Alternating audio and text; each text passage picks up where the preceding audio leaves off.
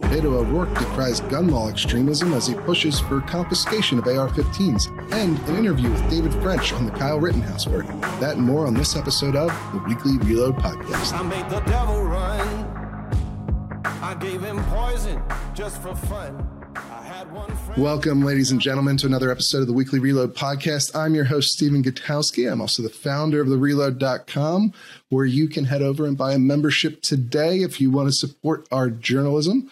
We are completely independent, 100% reader funded operation here, and we sell memberships to our readers to accomplish that goal of remaining independent. So if you support the kind of reporting we do, if you want to get this podcast a day early, that's one of the perks of membership.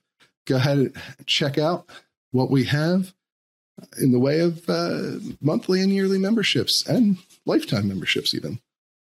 Um, You'll also get access to a number of exclusive posts, including exclusive stories and exclusive analysis pieces every week. And you'll get access to our weekly members newsletter, which comes out every Sunday, in addition to our free newsletter. So if you just want to check out what we're about, you can head over and subscribe to the free newsletter, which comes out every Friday.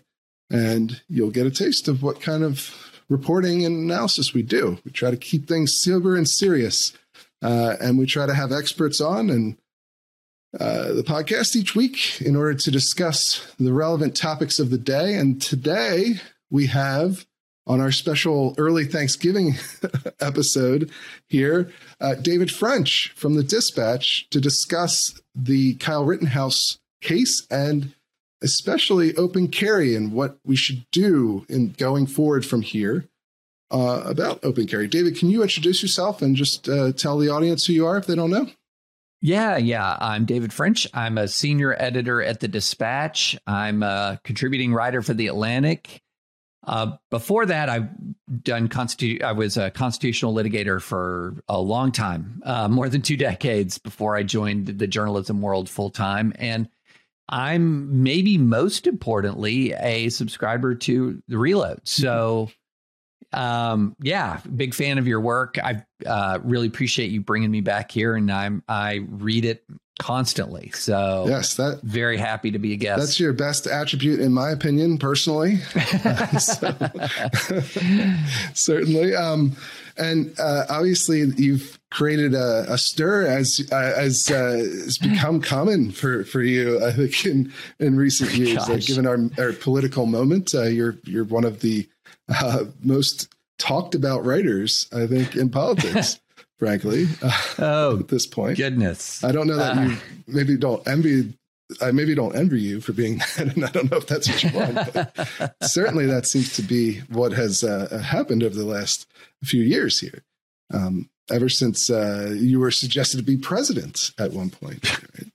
Um, yeah, that's uh, still crazy that that happened. But yeah, uh, back in 2016, briefly considered running a independent race against both Trump and Hillary, and I still can't believe that. I, whenever those words come out of my mouth, I still can't quite believe that that was actually uh, a decision making process that occurred. But yeah, so um, you know, going back in 2016 uh, was very much on the anti-Trump side of the conservative world, sure. and never never changed that stance. Uh, didn't mean I became a Democrat either. So mm-hmm. um, it's a uh, kind of a a uh, person without a tribe, so to speak. Yes, yes, uh, certainly. And this week, you've uh, become the center of attention for your uh, your take on the Kyle Rittenhouse trial and verdict, right.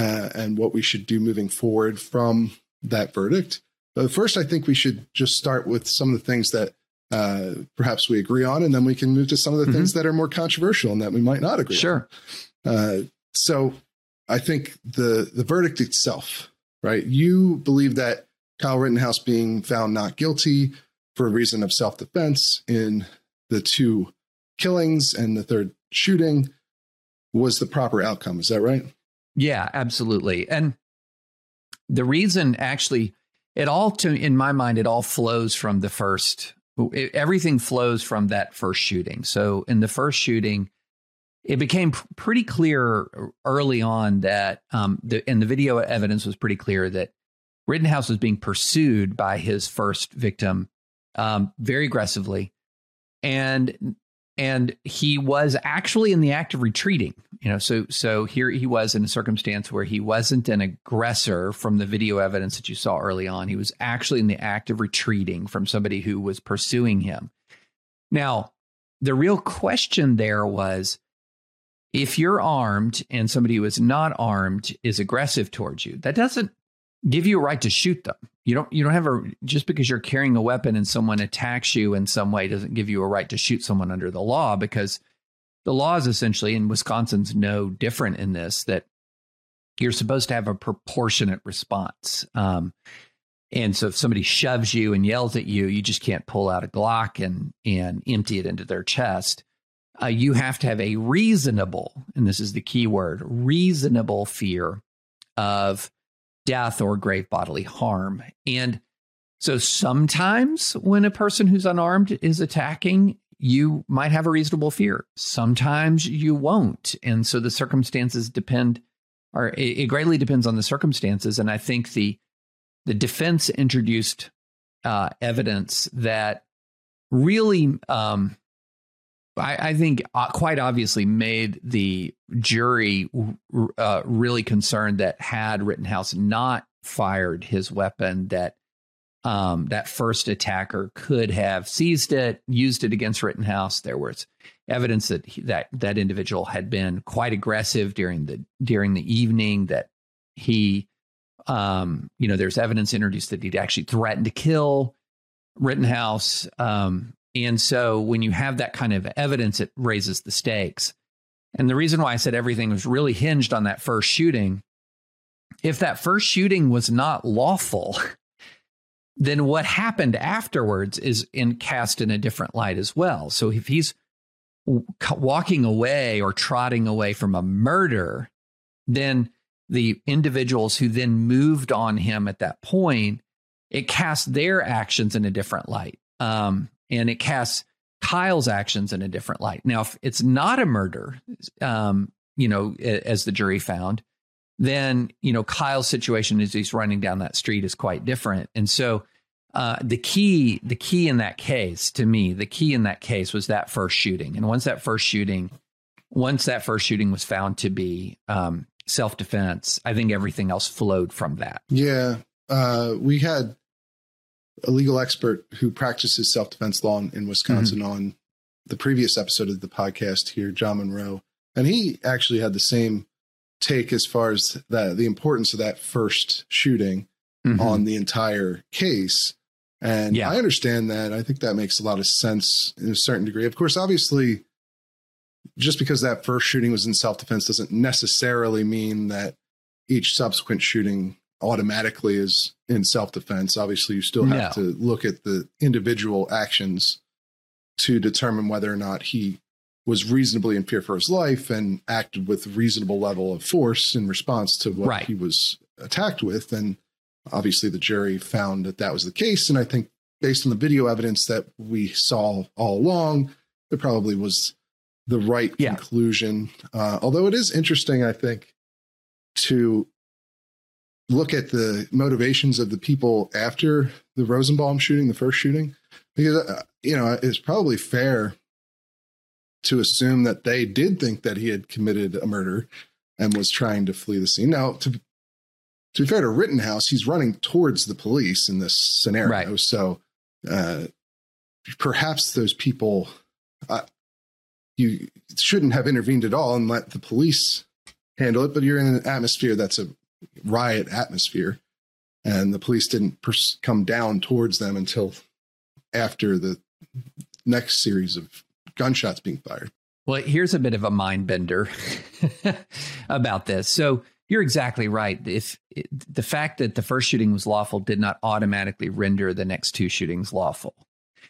But if the first shooting was unlawful and he had just murdered somebody, then when you're when you're moving away from a murder like uh, just imagine say that you've you've held up a convenience store and you've shot the clerk and you're and you're sort of running out of the convenience store and somebody intervenes to stop you i don't have the right to shoot the people who intervene to stop me right um, And so if he just murdered them, if he murdered Rosenbaum and he's he's running away, then it casts his own ability in the in the continuation of that event to shoot in a totally different light.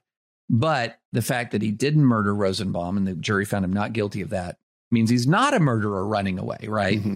Now, here's the mind bending thing it is entirely possible for one of the two guys, if they had been able to sort of wrestle away the gun or the, the EMT who was shot in the bicep, if he had fired first and killed Rittenhouse, it's probable he could have mounted a self defense argument in that circumstance yeah. because he was operating under the presumption that Rittenhouse had just murdered somebody. And when you've got a, a person you presume to be a murderer running with a weapon out in the open, um, then is it reasonable? Is it reasonable to fear injury or grave bodily harm from that person? So there's this really weird, there's a very strange way in which different parts of the law function together that can create circumstances. And this is something that's kind of mind bending to a lot of people where there can be legal gunfights. Um, I'll give you an example um, the Breonna Taylor situation in Louisville. So, uh, Kentucky has a standard ground law. That means that if somebody comes bursting into your house, unless you know they're law enforcement, unless you have a reason, if unless it's reasonable for you to know that they're law enforcement, you don't have to retreat, right? You can open fire. But if you're law enforcement and you're serving a warrant and you burst into someone's house and they fire on you, you have the legal ability to return aimed fire at that location. So that's exactly what happened. Is somebody burst in the door, the home not the homeowner but the boyfriend who was there pulled a gun, didn't know who was there, hadn't heard any identification. The evidence is that he hadn't heard any identification as police. So he fired a single shot. Once he fired, which was lawful, the police had the ability to fire back, which was lawful. And there you have it, right there, a legal exchange of gunfire. And that's how the sort of this weird quirk in the law where that something like that can actually occur. Yeah, and there was actually a very similar case to to the Breonna Taylor shooting that the the defendant who was charged with felony murder for his girlfriend being killed in a very similar kind of shootout as to what you get just described, mm-hmm. where the police officers killed her in crossfire. Um, he was also acquitted uh, under this exact same concept that you're describing here. Right. As an African American gentleman um, that a lot of people had brought up in the wake of, of the Rittenhouse shooting. Sure. And it's, yes, it's, so it's a similar situation. I think that is a, a good point that a lot of people don't really think through with this case on either side. Yeah, self defense is it's a murky thing in terms of uh, yeah, the law might be fairly clear, but when you throw in what's reasonable and what's not reasonable, what what does it mean to be to reasonably fear for your life and yeah. what does it mean to use reasonable force necessary to defend yourself that that's where you get into basically a, a whole second guessing game that's essentially what juries do in these cases and so that's and you also have to remember that a lot of the circumstances that surround the actual act of the shooting itself don't necessarily matter to the legality of it. They might matter to Correct. the morality of it, which we'll talk about in a moment here, mm-hmm. uh, as you've discussed in your pieces, but they don't really matter to the legality. The fact that Rittenhouse didn't live in uh, Wisconsin, that he crossed state lines, doesn't matter uh, to the right. to the shooting. It doesn't matter that he was there when people believe maybe he shouldn't have been there. That doesn't matter to the legality of the shooting. Right. The the fact that the Breonna Taylor's uh, boyfriend was, uh, I believe, not allowed to legally own firearms. Doesn't matter the shooting. The same thing for this. Uh, although people can correct me if I've got that detail wrong, but this most recent shooting with where the I think it was lawful. He, I think he was lawful in possession, but I, okay. I'm not 100 percent sure. Well, shooting at the police, right? That that the boyfriend mm-hmm. was suspected of, or I guess it was her. Mm-hmm. Her ex boyfriend was suspected of being uh, she was suspected of working with him or uh, it was an ex-boyfriend yeah right, so that's perhaps mm-hmm. a different uh, analogy mm-hmm. there but the the more recent case where the defendant was found not guilty of felony murder for a shootout with the police, even though that defendant was polit- was prohibited from possessing firearms. That didn't matter to the specific self defense claim against felony murder uh, in this case because again this is another situation where he didn't know that it was the police who was who were breaking into the home anyway right. the, the point is that the some of these larger questions about whether or not uh, in the rittenhouse case whether or not he should have been there whether or not um, he should have gone to the city at all that night they don't really have any bearing on the actual specifics of the right. whether it was legal for him to shoot Rosenbaum and the other uh, uh, the other people that he shot that night. Yeah, I mean the only uh, you know there there the only exception to that might be if there there had been evidence introduced that he went intending to shoot people. Right. Um, but even then, you still would have to look at the specific circumstances and the specific circumstances he's fleeing from Rosenbaum mm-hmm. when. And the other thing that was um, the other thing that was going on also, if you watched some of the video evidence and carefully, was that there was a gunshot that there was a gun fired in the air right, right before um, right before Rittenhouse turned and shot Rosenbaum. And Rosenbaum didn't have a gun in his hands, but you're talking about an atmosphere of chaos. Gunshot fired in the air. Guy is running after you. Allegedly, has tried to has threatened you with death. Threatened to kill you before. And so this was a circumstance where the prosecution proving beyond a reasonable doubt the claim against Rittenhouse was going to be a tall order. All right. So the next thing I wanted to talk about with, with regards to Rittenhouse's situation is you, you've written about this extensively at this point.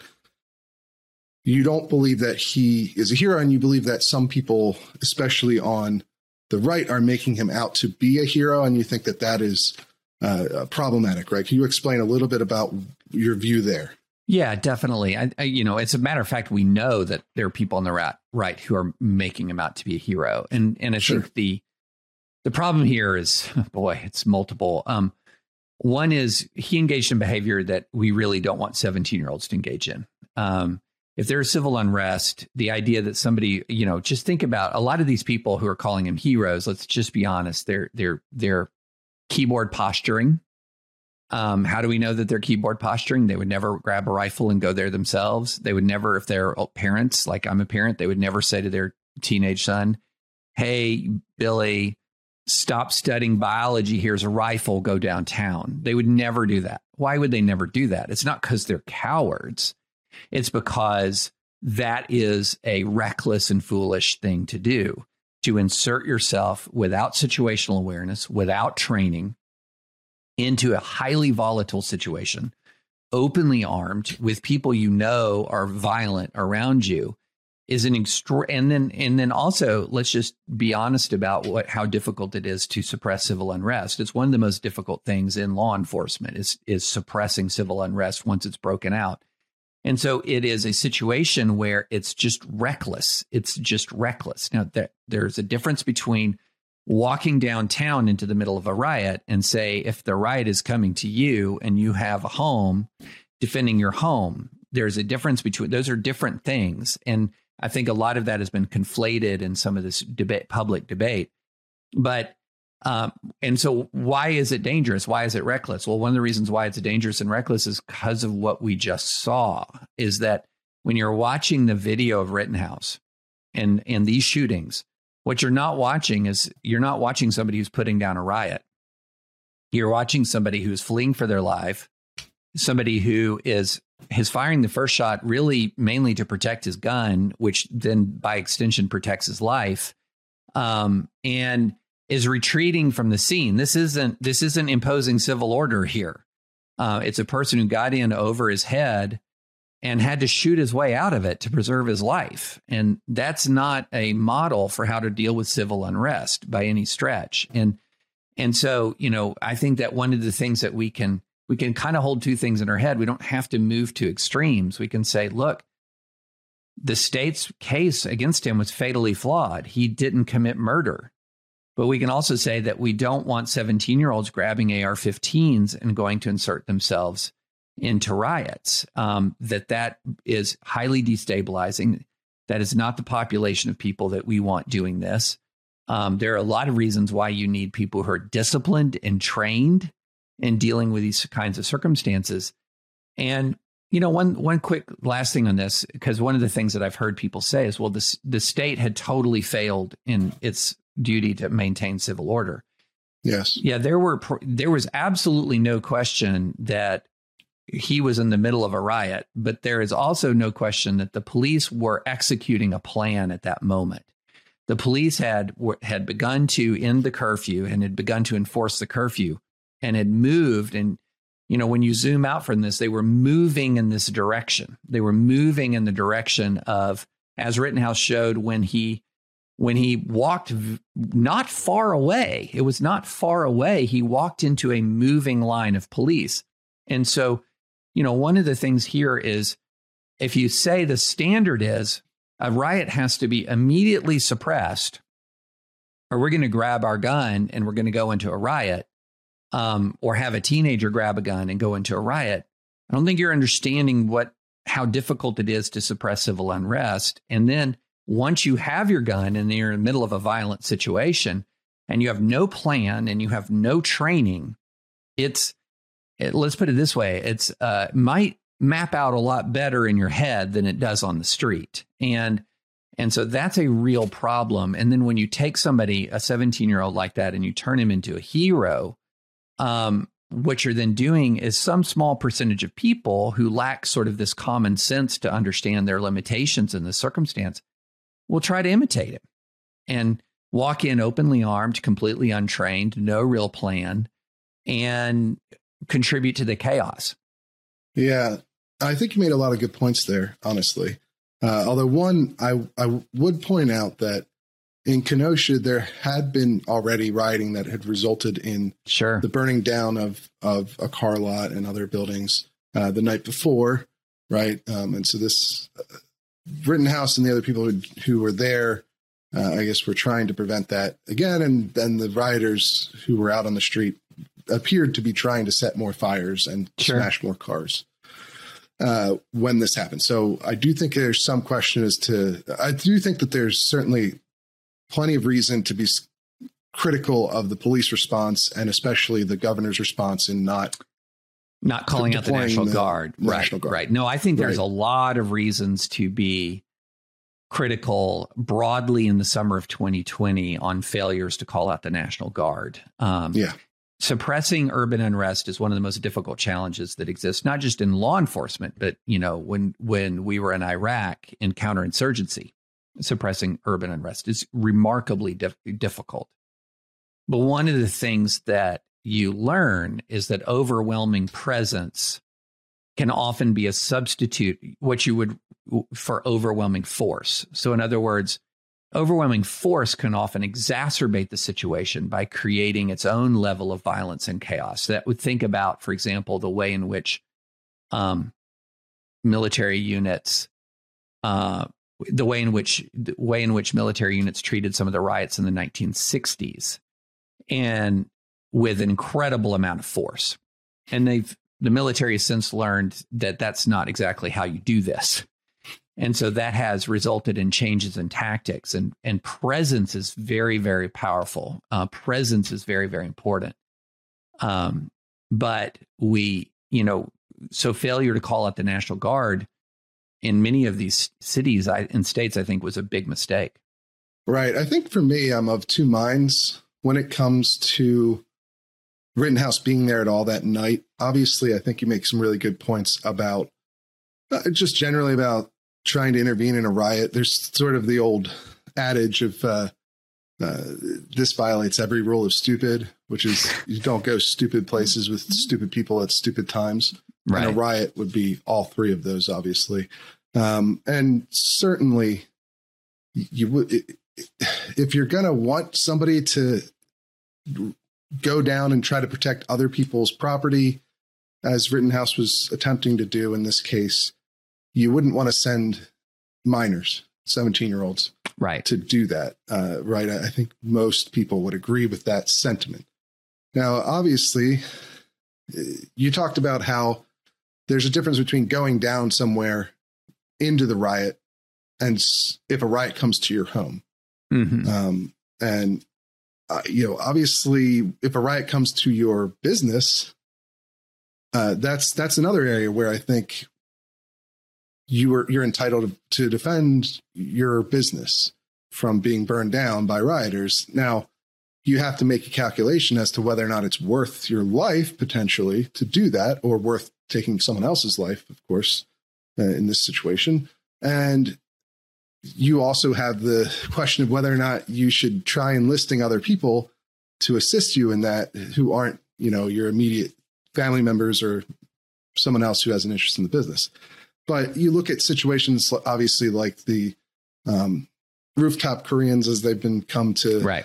be called over the years and the LA riots, and uh, there have been also a number of businesses, uh, black-owned businesses, had people with guns trying to protect them during the riots. In some cities like Atlanta, you had businesses in Philadelphia uh, where people were on the roofs with guns. It, when you're when you're in a riot situation, a lot of these things become very complicated very fast. Do you just let the rioters come through and burn down everything? Do you try to intervene uh, in an imperfect way by showing up yourself armed? You know, uh, that's where I think it's less cut and dry. And Rittenhouse was at least attempting to do what I think most people would believe is an honorable thing, even if there's good reasons, as you ex- explained earlier, why you wouldn't want a 17 year old kid to be doing that, and why there's a lot of considerations that have to go into whether or not you want to use, you know, potentially lethal force or the threat of deadly force to protect property. uh, You know, is another Right. question. Well, and all of that, a lot of that is highly regulated by state law too. So, you know, the ability to use deadly force to protect property is not a given in the United States of America. Right. So, um, some of this is Well, what do you think of the of you know obviously the rooftop Koreans, the people in Koreatown and during the LA riots, the way that they banded together to defend their stores in that situation? I don't know what the Like- law is and was at that time. Um, you know, I- m- the general view, my general disposition is the use of deadly force to protect property is is inappropriate. Um, to shoot somebody when uh, to protect property and kill them, um, I I believe that. Now, I believe tend to tend to believe that the use of deadly force should be reserved for when you are in fear of um, death or grave bodily injury. Um, right. and so But- the, you know, I you- just I just would say there that I, I mean obviously certainly it's, it's much more troubling if you're just going to start taking random shots at people approaching your property. But Mhm. if you're going to stand outside of your business with a gun during a riot as in a deterrent, and then people continue to come at you to well, here's the question. Okay, set your place on fire. Like So it- if you're not- gets blurry, is what I'm saying. well, right, but if you're not, so if the rule is in, in a nation governed by the rule of law, and if the general rule is that you're not entitled to use deadly force, now your home or dwelling is a different thing. There's you know where where you live you know sort of the traditional castle doctrine you're that where you're if you know talking about where you live and where you lay your head at night um and there are some jurisdictions that essentially extend the castle doc- doctrine to other kinds of places um you Mhm. know and so but then essentially what begins to happen is if i don't have the right to use deadly force um then why am i brandishing a weapon uh, or or carrying a weapon if I don't have the right to use deadly force. Okay, so um, if I don't have the right to use deadly, let, let's say I'm standing guard over my bicycle, and I don't want someone to steal my bicycle, and then I'm, but then I'm carrying openly, you know, I'm brandishing a weapon to protect my bicycle, and then essentially what then becomes that happens is the existence of the weapon itself then becomes the pretext for the use of deadly force because then maybe somebody might try to take my weapon uh, as in the rittenhouse case. And look the, this is where we get to some of the difficulties when there is a when civil unrest occurs and So, number one, the responsibility for um, burning and looting rests with the rioters and the looters, and there has right. to be the force and the weight of law brought down on them. And then, number two, you absolutely have to have uh, effective and and again, this is something that is frustrating somewhat to talk to when you talk about civil unrest with folks um, who don't have any experience with trying to suppress or put down civil unrest. Once it erupts, it is very difficult to immediately and rapidly impose order. Mm-hmm. Um, and this is something where, and then when you add on top of that, sort of the political considerations of were people too reluctant to call out the National Guard and and things sure. like that. But I, you know, I, I think that there is a use of force to protect life. Absolutely. Use of force to protect property, use of deadly force to protect property. I'm very, very leery about that. Um, I'm very, very leery about that. Yeah, um, I mean, I, I understand that, and that's I think you're making a the distinction makes a lot of sense. It's, it's a distinction we commonly see in self defense law, right? But you're t- as you talked about there, when you when you're in a civil unrest situation, when you're in a riot situation, uh, there are a lot of moments where the police are not, as we saw very clearly firsthand. And you know, uh, you use the example of a bike, but obviously we're talking about people's livelihoods, their mm-hmm. entire businesses being burned to the ground a lot of them haven't recovered since then. Sure. And it's hard for me to look at somebody who wants to go out like, yes, if it's a minor, perhaps should not be involved, right? I think mm-hmm. we probably agree on that front. But it's harder for me to look at even someone like Rittenhouse. Maybe I don't see a hero, but it's harder for me to see a, a villain either uh, in his actions. And somebody else, a business owner who wants to stand outside of their their only source of livelihood and say, please don't destroy my my business. I and I'll kill you it. if you do. Well, uh, you know, it's it's hard because they're the person aggressing and going to try and burn down, destroy their business. If they just don't, they're they're the ones who are initiating right. the the negative actions, like you like you said. So it's it, I'm not going to say there's a clear and obvious uh, easy solution here. I just I have a hard time seeing somebody like the the rooftop Koreans or the people who stood on their their businesses in, in South Philly during the riots or people in Atlanta who had someone standing outside to guard their business from being burned down is is doing something that's morally wrong. It's well, it's morally do, complicated, but I, I do know. think that that it is guarding your business. Like you know, I absolutely, completely, totally understand that. But we're talking mm-hmm. about when do you use deadly force? When do you sure. take a human life? Okay, sure. and that businesses are very important. And i was very uh, all of these all of these people who are online is just property damage. That's ridiculous to minimize the loss of a business. A human life is still more important.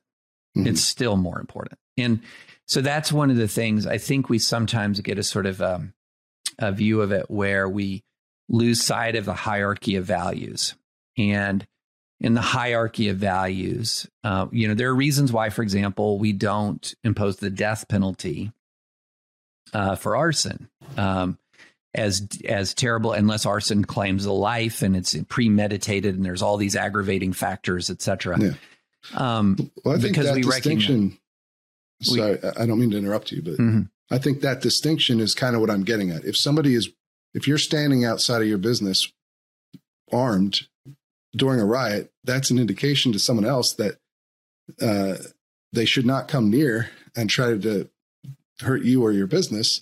And if they persist anyway, like for instance, you're standing on your roof of your business and someone wants to come in and set it on fire, that's causing a deadly threat to you by doing like somebody who's willing to try and go through someone who's armed to get to that property destruction. Mm-hmm. You know, does that not become a deadly? That's where I, th- I think it's it's just so it is here's like the, setting a building on fire with people inside of it. So yeah, well, obviously, if you set a building on fire with people inside of it, you know you you have a right to prevent that with deadly force because right. that's a threat to your life. And that's where these things if, get. But okay, hold on a second. You know? If I'm armed, am I saying, is my what am I doing? Am I saying I'll shoot you if you try to hurt my if you if you throw a brick through my window, I will shoot you. But I don't think that's what you're necessarily saying, right? You know? Is it? I mean, is it? See, this is this is this is getting to part of the problem right. with open carry and the inherent Which is the next part of our instability here. of that kind of situation is. So yeah, I mean, on the one hand, I have an ability to defend myself and to bear arms to defend my life. Absolutely, mm-hmm. absolutely. The question that I have is, do I have an ability to say to somebody else, leave my business alone or I will kill you. Hmm. Okay. And that, in that circumstance, I think that that's a real problem. That's a real problem that I will, I will kill you if you harm my property. Um, hmm. that's a, I think in the hierarchy of values. And again, that's not minimizing property. It's maximizing human life, hmm. which is what our system is designed to do. In fact, that's why you know this sort of doctrine that says I can't take a human life unless I feel like I'm in danger of death or grave bodily harm. Um, and that's why it's so vitally important for um, state officials to, as as you know, within the realm of law and prudence, uh, enforce civil order as rapidly as possible.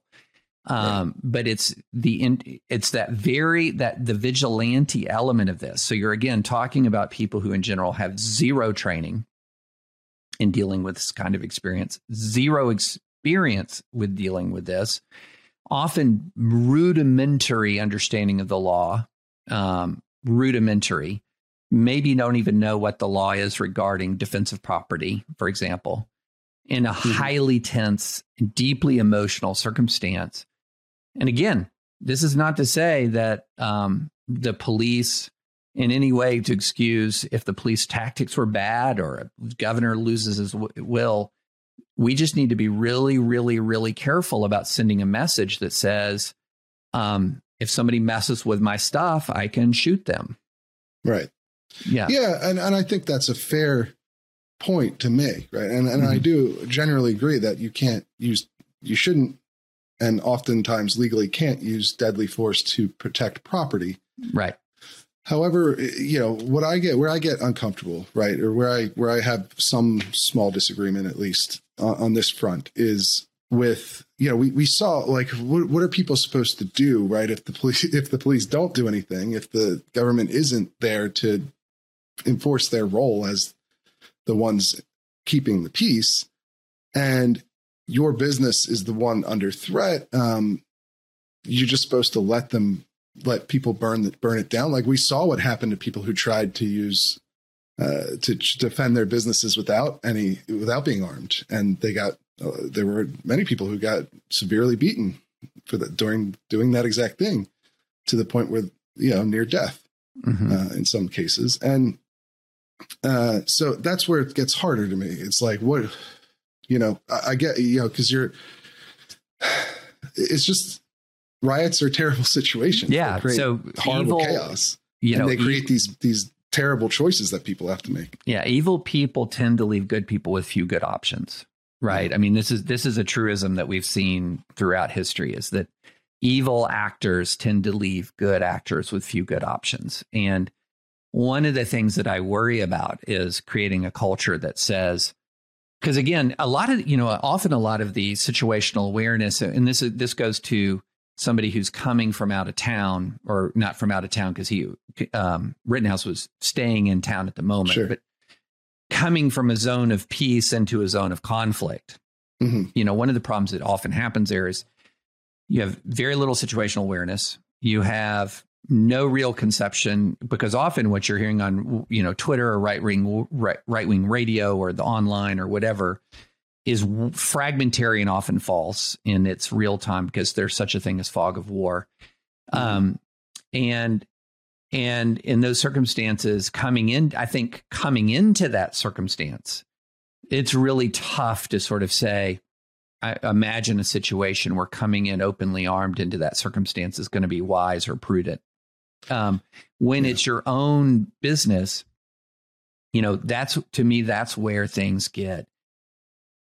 That's where the evil actors start to leave those who are good with so few good options if law enforcement either is has Mhm. failed or hasn't been able to succeed yet, which is there's a difference between those two things. Uh, one of the things about urban unrest that makes it really difficult is a small band of of looters or rioters are highly mobile. You can, Mhm. if you watch sort of the aerial footage, you can see that they will move, and so the difficulty there is is there it leaves you with very few good options. And the one Yeah. option that I'm saying that is a bad option is saying if you are going to mess with my business, I'm going to shoot you dead. Mhm. Um, and that I think that that is that is a bad option. That is Yeah, that is it's, vigilantism. it's certainly a bad option. It's just whether it's the least bad option, I guess, is my Ah, my question. yeah, Uh, I don't. But but, yeah, that might be an area. Boy, free we fire zone in because somebody's throwing bricks and yeah, I- yeah, I mean uh, certainly not windows. just throwing no. bricks or you know, but but it's if if you're especially in the case where you're open carrying, you're you're displaying that you're armed and willing to defend yourself or uh, and someone still come, tries to go through you to get to the property. I mean that that's a circumstance where it's It's, more ambiguous. It's, yeah. certainly more ambiguous, but so that's that's all I mean in, in that But again, sense. Not not that yeah. people should start shooting anyone who throws bricks at their windows, right? That Yeah. certainly would not be reasonable. Um, Yeah. But but there are but I can see circumstances during riots where, um, you know, if you're in your store and someone comes in, you know, you're not you're not Sure. p- pushing yourself out into the riot, but so the riot is coming into where you are. Then it becomes less less clear cut to me. Um, but but but even again, carry- like let's say you're you're you know you've got somebody who's shoplifting and knocking Mhm. over your you know you're in a business and somebody's knocking over your displays and they're shoplifting and whatnot. It's not a, you know you can't shoot them. no, of course not. I mean, so again, this this is a this is a big issue. That wh- what we're hitting at is an underlying issue of to what extent it under what circumstances is deadly force permitted, and Yeah, where's the line? yeah, and it's not I, I just think it's not always as crystal clear as we'd all like it to be right Um, well, yeah, it was which is one of the reasons that which is a good transition into open carry yes because what I think end, ends up happening with open carry is it puts a lot more people on that razor's edge. Hmm. Um, because uh, you know one of the differences between concealed carry, a concealed carry world, and an open carry world is if somebody has a if a gun is visible in a concealed carry world, then it is radiating that there is a threat. So if I so I Mhm. conceal, you know, I conceal carry. When am I taking out my gun? When am I taking out? I'm not taking it out just to sh- show it. You know, I'm not taking uh, when I'm I'm taking out my gun when there's a threat. You know, Right. that that's when I'm taking out my gun. Uh, in an open carry world, one of the, especially when open carry is done in extraordinarily tense situations, such as, um, you know, uh, when you're protest protesting outside somebody's house, Mhm. um, which has happened. which So let's- seen yes Yeah. So let's say I'm I'm at my house and there's some guys out there and they've got an AR-15 and a patrol carry position, which is sort of the one where guns pointed down, you're holding you you've got your finger, you know, extended, not on the trigger, but you've you know, you've got your finger extended. And the literal line between and they're right outside your house. And the line between passive protest and mortal threat is literally a fraction of a second in a tiny movement of two arms. Mhm. Well, aren't you a heck of a lot more tense? Aren't you on a heck of a lot more of an alert with your own weapon than if nobody has a weapon, no weapons are visible, and they're just chanting or saying something? Well, of course you are. I mean, of course you are. And then why does the person have the AR 15? They have the AR 15 to make you feel intimidated. Mhm. That's why it's there. It's to make you feel intimidated, to put you on edge. And so this is what we've seen in a lot of protests. I mean, there's people walking around outside the Ahmaud Arbery trial right now with AR 15s. And What's the purpose for that? The purpose for that is to be menacing. The purpose for that is to be intimidating. And that that's what I have a real problem with. Well, I I would say one I would caution and say that certainly while I'm I don't open carry, I conceal carry as you do. Uh, and I I know that a lot of people in the gun rights movement don't particularly like open carry activists and think that they are perhaps hurting the the cause. Uh, I would say that to be fair to them, that they're not necessarily all intending to intimidate people by open carrying, uh, or, or, that anyone you see on the street who's open carrying on a regular, you know, part of their life is intending to intimidate people either. There may be some, as, as you've noted here with some of these protests, where that is the intention, and certainly people can be intimidated by the guns uh, mm-hmm. uh, presence. Um, but I, I, just wanted to note that that's clearly you you will have plenty of open carry activists who would who would dispute the the idea that they're doing it to intimidate people. So why do you think someone open carry? Now we we know why people are open carrying at a protest, uh, say mm-hmm. outside a person's house or at an anti lockdown protest. This is they're trying to intimidate. They're trying to be menacing. Um, as a sure. general matter, you know, like the but, other day, I was I was in line at uh, at CVS, and the guy in front of me on each hip had two pearl handled pistols, which, um, he, so you know, he kind of looked like uh, Wyatt Earp, uh, at, and and the pistols were cool pistols. I mean, that you know, mm. pearl handled pistols. I mean, it's how often do you see a pearl handled revolver? Um, pretty cool. Yeah. Why? Well, you know, I, I, mean, look, it's personal preference in a lot of cases. I, I, think that the one thing that I would note here, as far as a legitimate reason, perhaps, uh, and I'd be interested in your thoughts on it for open carrying, it has to do with the political philosophy behind the right to bear arms, mm-hmm. uh, and that the whole concept of the Second Amendment to a lot of people. I mean, in your piece, you talk about it being for self defense, and certainly mm-hmm. that's, mm-hmm. uh, I think everyone would agree that that is part of the reason. But there is a political philo- uh, philosophy behind an armed populace, right? Which is that it's much more difficult to oppress an armed populace. Uh, the right to keep and bear arms is intended to um, keep people free from, mm-hmm. uh, you know, from over overbearing government, right?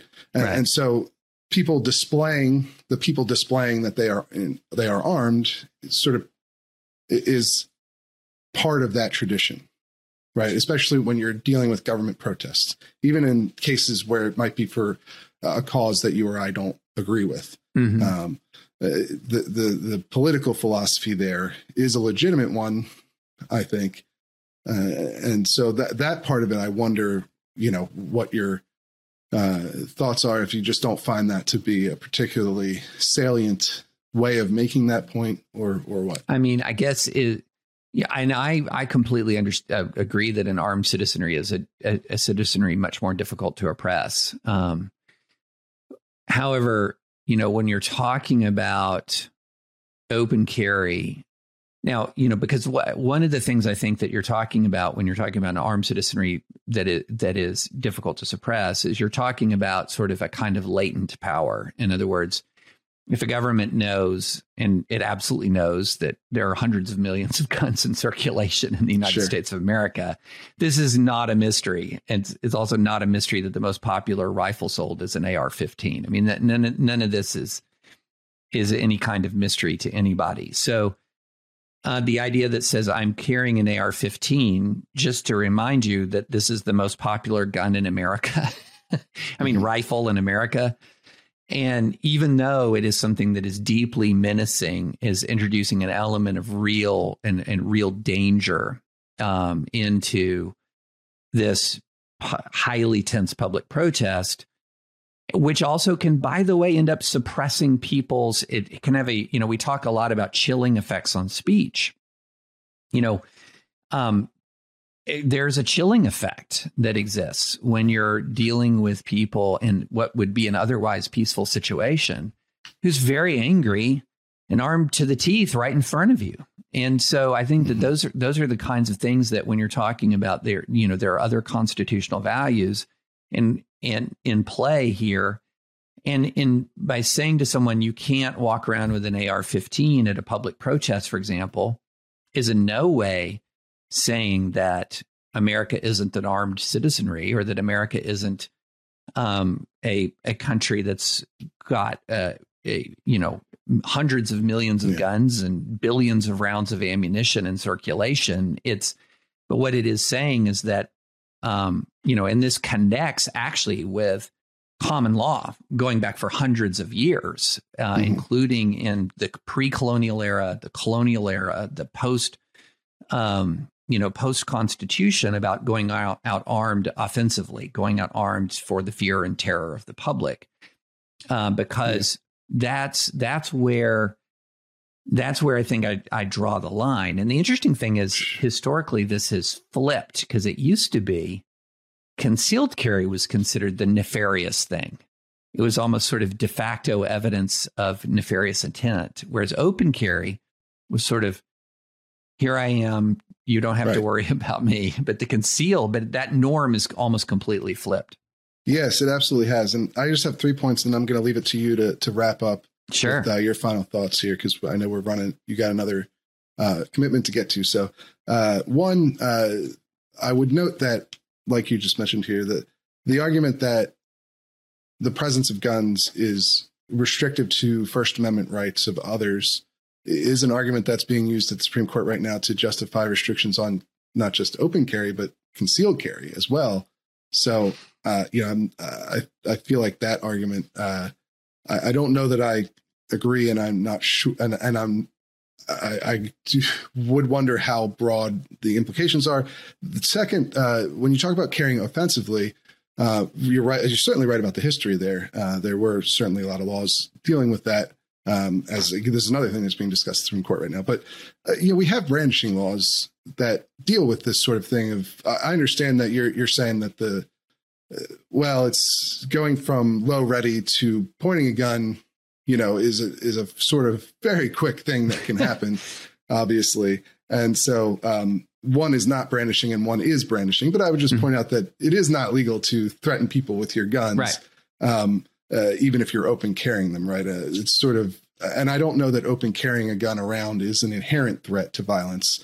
Uh, but if somebody makes a threat or moves the gun in a way that would could be perceived as threatening to others, they could be they, they are committing a crime already that's something we do have laws against in every state and then my last point um, here and I, again i'll just leave it for you to to wrap up your thoughts but uh, I I worry even even if I find some of what you're saying about open carry to be uh, persuasive here, I do worry about the that outlawing is going to actually accomplish the things that that you're you know try and rid society of the things that you're concerned about here. I, just don't. I, I, see it more as it's similar to in my mind to permitless carry versus concealed carry with with a with a permit because I'm not sure that states where you have permits are actually any safer than states with permitless carry because all the, and oftentimes what you get are people arrested on possession charges that aren't necessarily being uh, committing other violent crimes, and, and, it's sort of just a crime of, of knowledge, basically. Like, you know, uh, if you make it illegal for people to open carry, how many real world crimes are you actually stopping by doing that beyond just somebody possessing a gun? Uh, so that that's what I would worry is that the effectiveness of banning open carry is pretty low, and we've had permitless open carry in the vast majority of the country for the vast majority of its history. So I just I don't know that it's it's that serious of a problem or that the solution would would actually have that great of an impact. So, I'll, but I'll leave it to you. Yeah, here at the end. I think the, the argument that concealed carry is somehow deterrent to First Amendment rights is is unsupportable. In part because the very notion of concealed carry is that if if you and I are standing next to each other and we're having a civil conversation with somebody uh, under concealed carry, you would have no idea. You know, I'm I, you have no idea who it's it's there is no menace because there is the the the visible present there is no visible presence of the gun. It's a it's a matter of you're protecting yourself, and it's also a matter of basic civil courtesy as well. Um, you're not menacing in your presence, but you are protecting yourself. And I'm with you on permitless carry. I think that uh, so Tennessee's a permitless carry case uh, state now. It is it is now as of 2021, and I don't think there's any real evidence that jumping through the hoops of taking the eight hour class and getting a special fingerprinting is material is a material factor. Certainly not more material than background checks. I mean, background checks, I think, are a, a material factor, but not not the the class where you go and you shoot 20 rounds or whatever the yeah. the, I don't find permits like objectionable yeah. It's just I just don't know that they do much. I don't have an objection to permits. It's just that I don't I don't I don't have an object I, I believe that that the constitution requires a shall issue regime. I don't mm-hmm. think it requires a permitless carry regime. Uh, so I think New York State Rifle and Pistol Association should win its case because right. the the literal text of the amendment is to keep and to bear. Um. And so, so I think that you know what you're talking about is I don't think concealed carry suppresses the First Amendment. I agree with you on that. There's not really a much on the ground difference between uh, permitless carry and and and permitted carry. The on the open carry, though, I think you know it is very interesting that we're the two most contentious trials in the United States of America right now in a highly volatile time in American history are related to people who inserted themselves into or created, and certainly in the Ahmaud Arbery case, uh, created a tense situation and and openly carrying weapons. And Rittenhouse was not guilty of murder. He was not guilty of murder. I think he was guilty of doing something that was reckless. Um, but you know, in the in the Arbery case, these guys mounted up with guns, and you know, I think that there is a material difference in the level of public intimidation and the perception of risk. Because remember, in in um, self defense law, it depends on my perception of risk. Uh, I think there's a difference in perception of risk when I'm dealing with someone who's openly armed versus someone who's not. So that that's my those are my qualms about open carry. All right. Well, look, we appreciate you coming on, and I think this is actually going to be our longest episode yet. So I think we had a really good back and forth, which is uh, I I believe it'll be illuminating for a lot of people, and it's a good discussion to have. Uh, you you certainly um, uh, had started a bit of a firestorm with all of this. Uh, I think so. Uh, it's good to sit down and talk through it all. Yeah, yeah. Well, thanks for having me, and and I think you said it really well. These are hard things. Mm. It's hard, and and we can't take our eyes off the ball. That it is the rioters are the, the these are the primary bad actors here that are leaving yeah. a lot of good folks with tough hard choices and we can't we can't neglect that that's that's the principle. that those are the that's the principal bad act that's the initiating factor in all this. Absolutely. 100% uh, we'll have you on again soon i think in the future. Uh, i'd love I it. really appreciate you coming on. I like talking with you. So um, yeah thanks for being on and, and we'll see you again soon. Yeah thanks so much. All right it's time for the news update portion of the podcast. As you can see we've switch things around a little bit this week. We're trying a different format where we put the interview first and then do the news update second. I think maybe that uh, might flow a bit better for people who see the headline uh, on the, the podcast and then have to wait through the news update to get to the actual interview that we're touting here. So we'll see if that works. Let, you guys let us know if you prefer it this way or prefer it the way we had it before. As always, if you want to get the show a day early, you can head on over to thereload.com and buy a membership. That's one of the perks of being a member. In addition to getting access to exclusive stories and analysis pieces every week, you'll also get a special Sunday newsletter.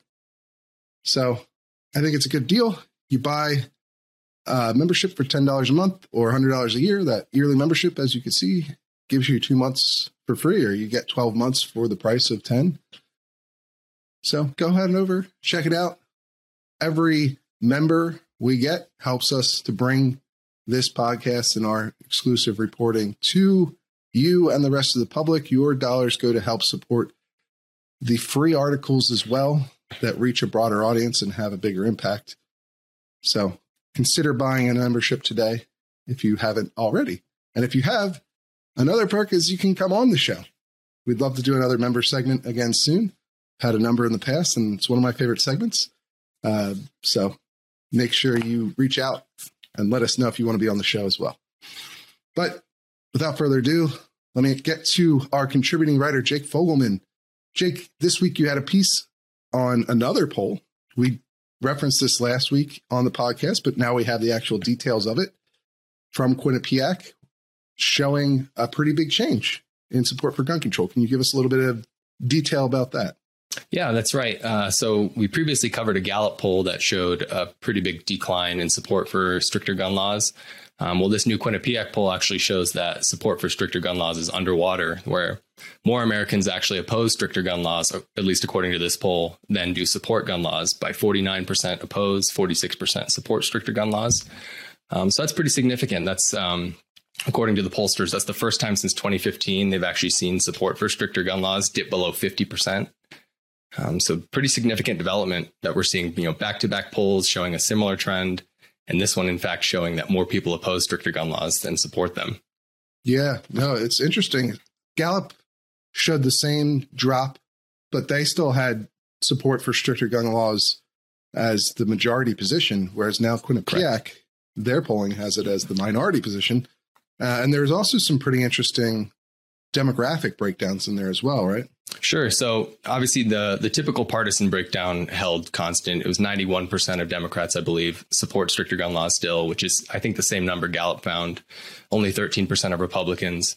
But uh, in this Quinnipiac poll, independents, their support for stricter gun laws was down at 39%, which is you know pretty low for sort of a swingy demographic in this debate. Um, a few other interesting findings was even among young people aged 18 to 34, uh, support for gun control was underwater amongst them as well, which is also a continuation of a trend we've seen. Uh, earlier polling from ABC showed like a, a 20 point cratering, I think, in support among that same demographic.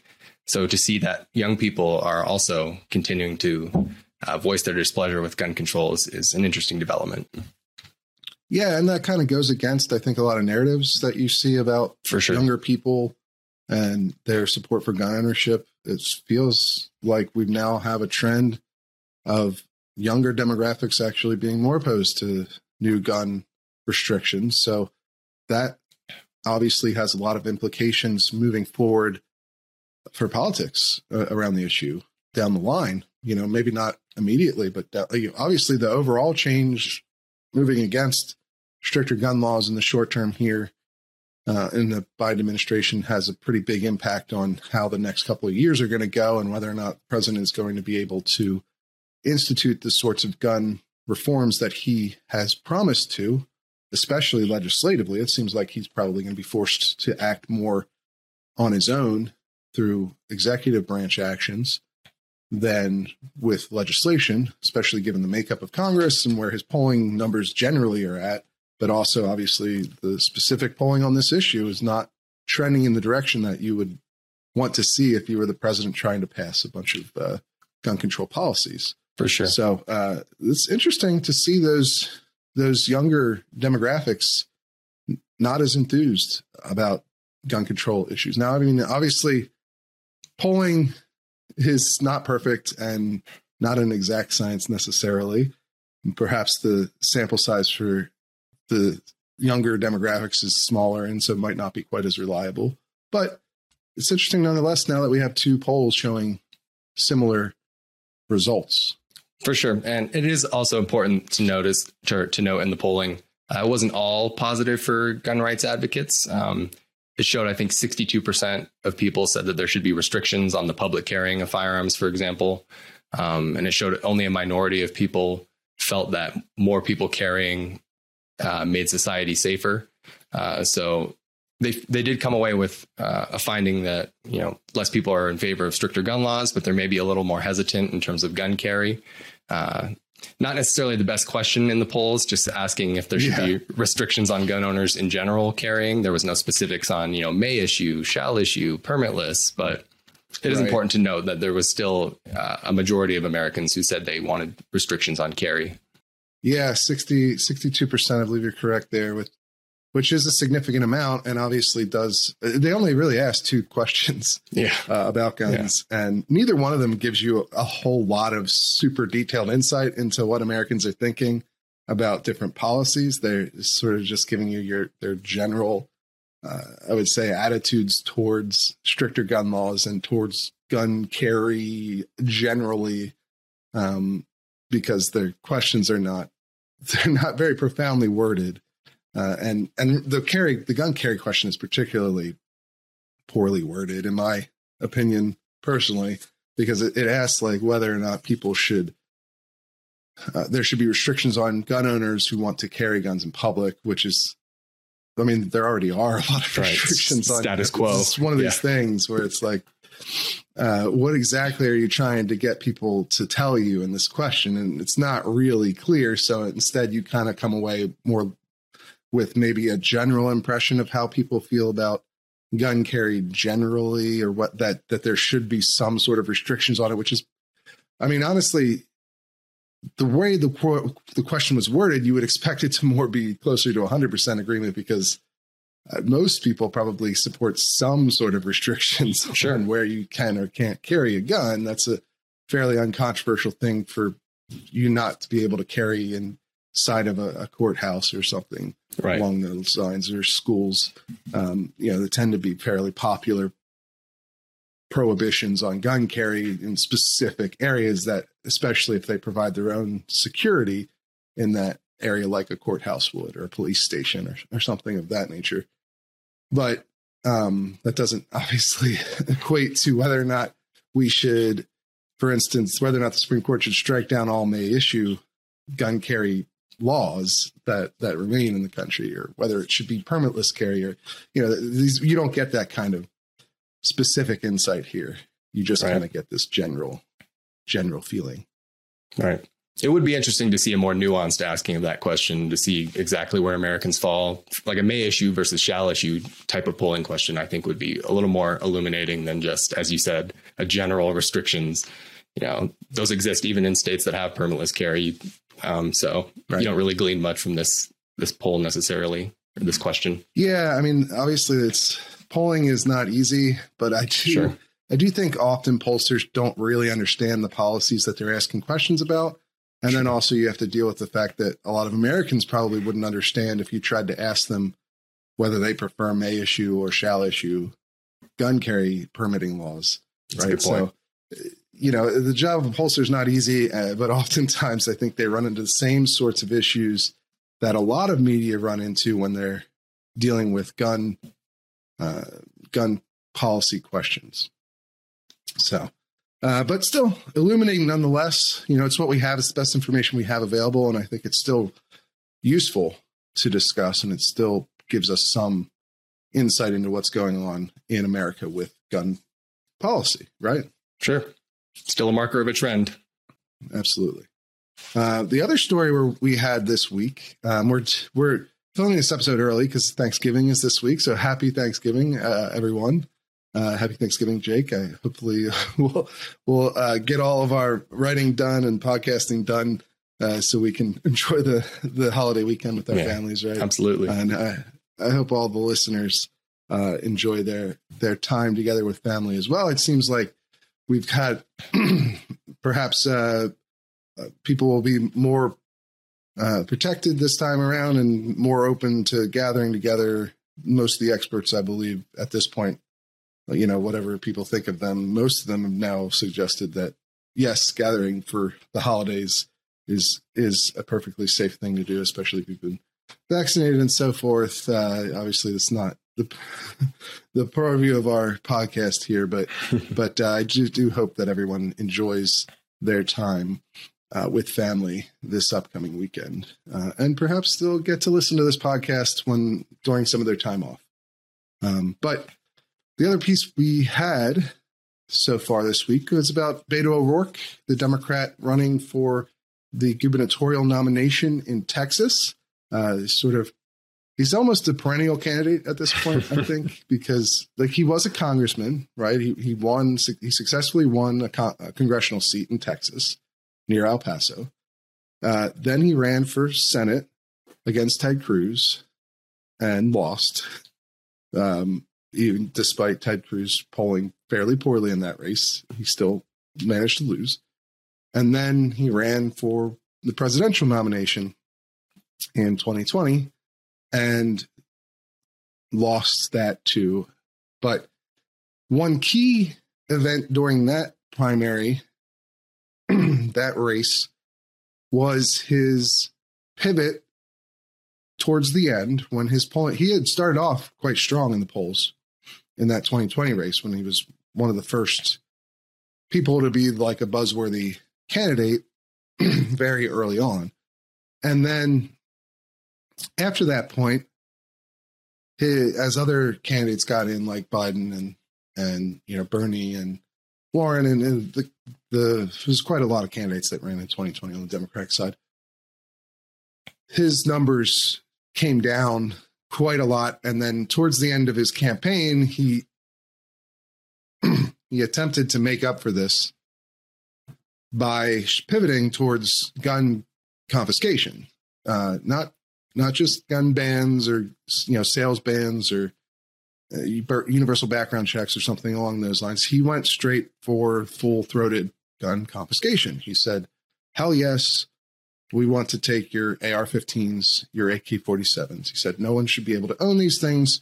And they should be forced to turn them in, not just a voluntary buyback program, but a mandatory mandatory buyback program. And he elaborated on this extensively throughout that rest of his campaign, which, to be fair, did not last very long. and this pivot did not work for him in that race.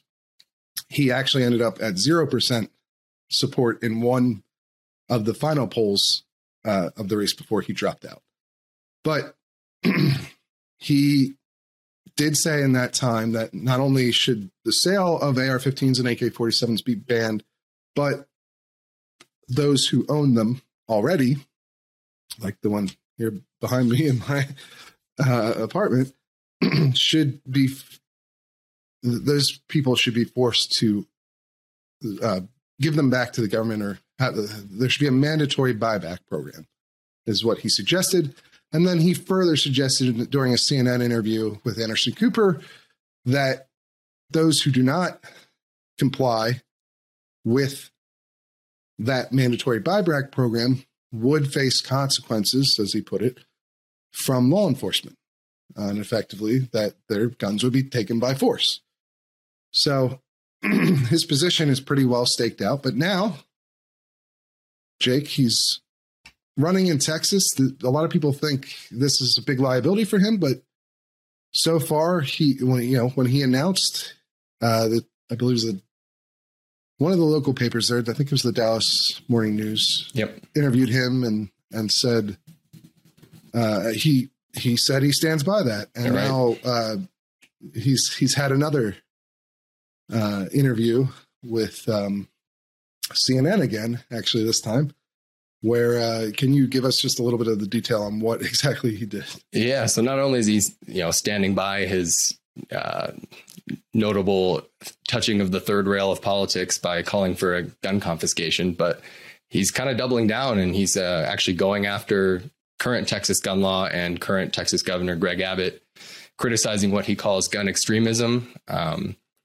uh, mostly, he's focusing in on permitless carry as as his form of gun extremism. Um, talking about how he oh he supports the Second Amendment, but he's just anti-gun extremism.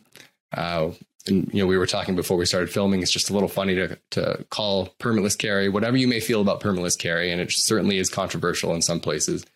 But to to criticize that as gun extremism when 21 states have enacted such a policy, but then still be doubling down on gun confiscation is a bold political strategy, I think, for any candidate, but especially one running in a state like Texas in a statewide race. Um, so very interesting. Yeah, I mean, it's just fascinating to watch him I mean, obviously, you know, he doubled down on this policy. Sorry, let me clear my throat here. He doubled down on this policy again in this interview, but ironically, he's the same interview. He's he's criticizing gun extremism from Right. from Greg Abbott, the incumbent Republican governor. You know, he, he points to, like you said, permitless carry as as a form of gun extremism, and he just doesn't want us to get caught up in extremism.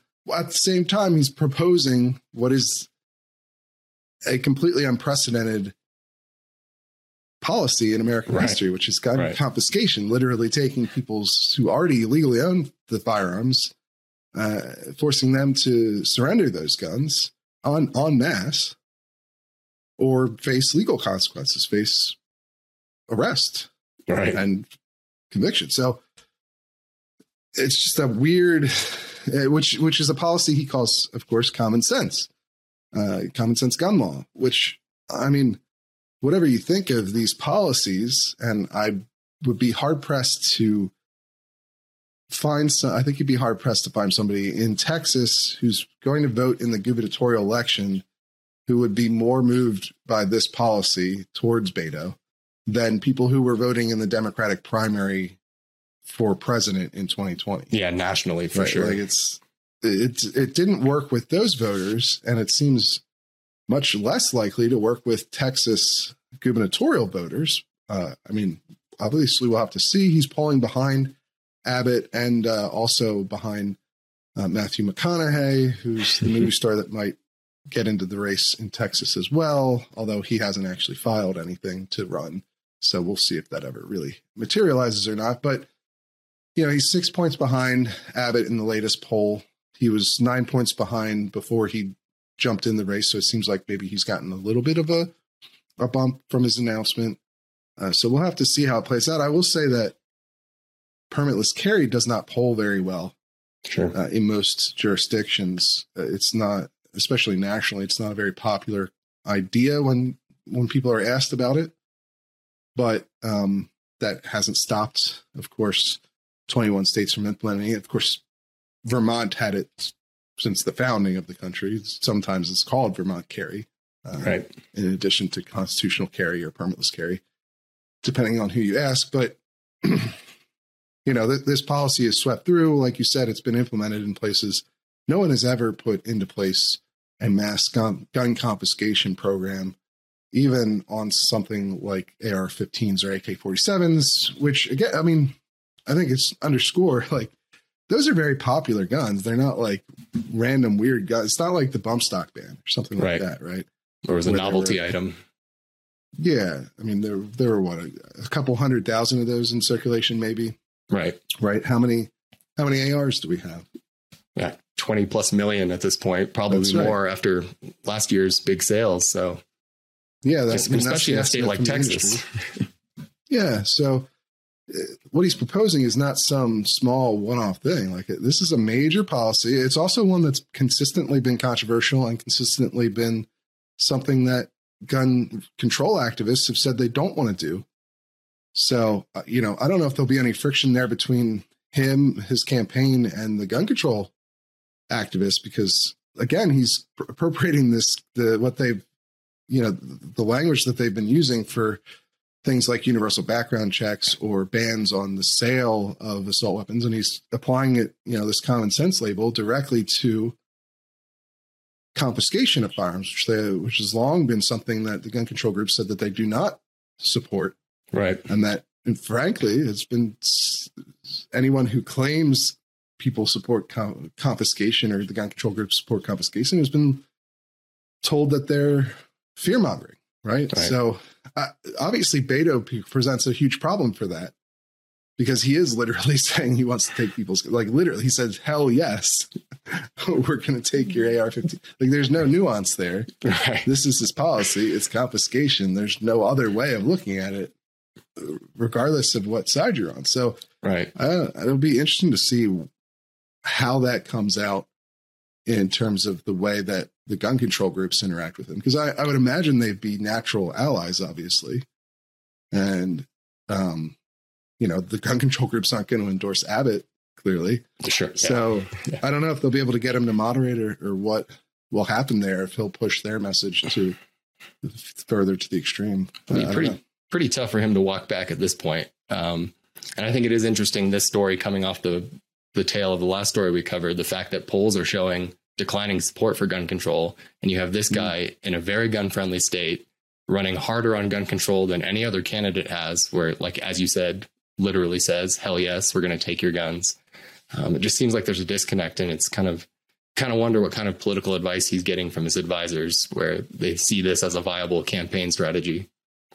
Yeah. We had Adam Serwer on the podcast a little while back, um, who lives in Texas, uh, you know, writer for the Atlantic, very plugged in political guy. And he, you know, he thought that Beto was going to have to walk back that position to be competitive, that he, you know, he thought Abbott has vulnerabilities from the handling of the pandemic and the this winter storm that they had a, while, a little while back. But, you know, I, I don't know. But Beto hasn't done that. Uh, I expected him to do it too. He always could. You know, that's the thing about politicians. It's like it's not. It's never shocking when they just completely change their position Sure. on something.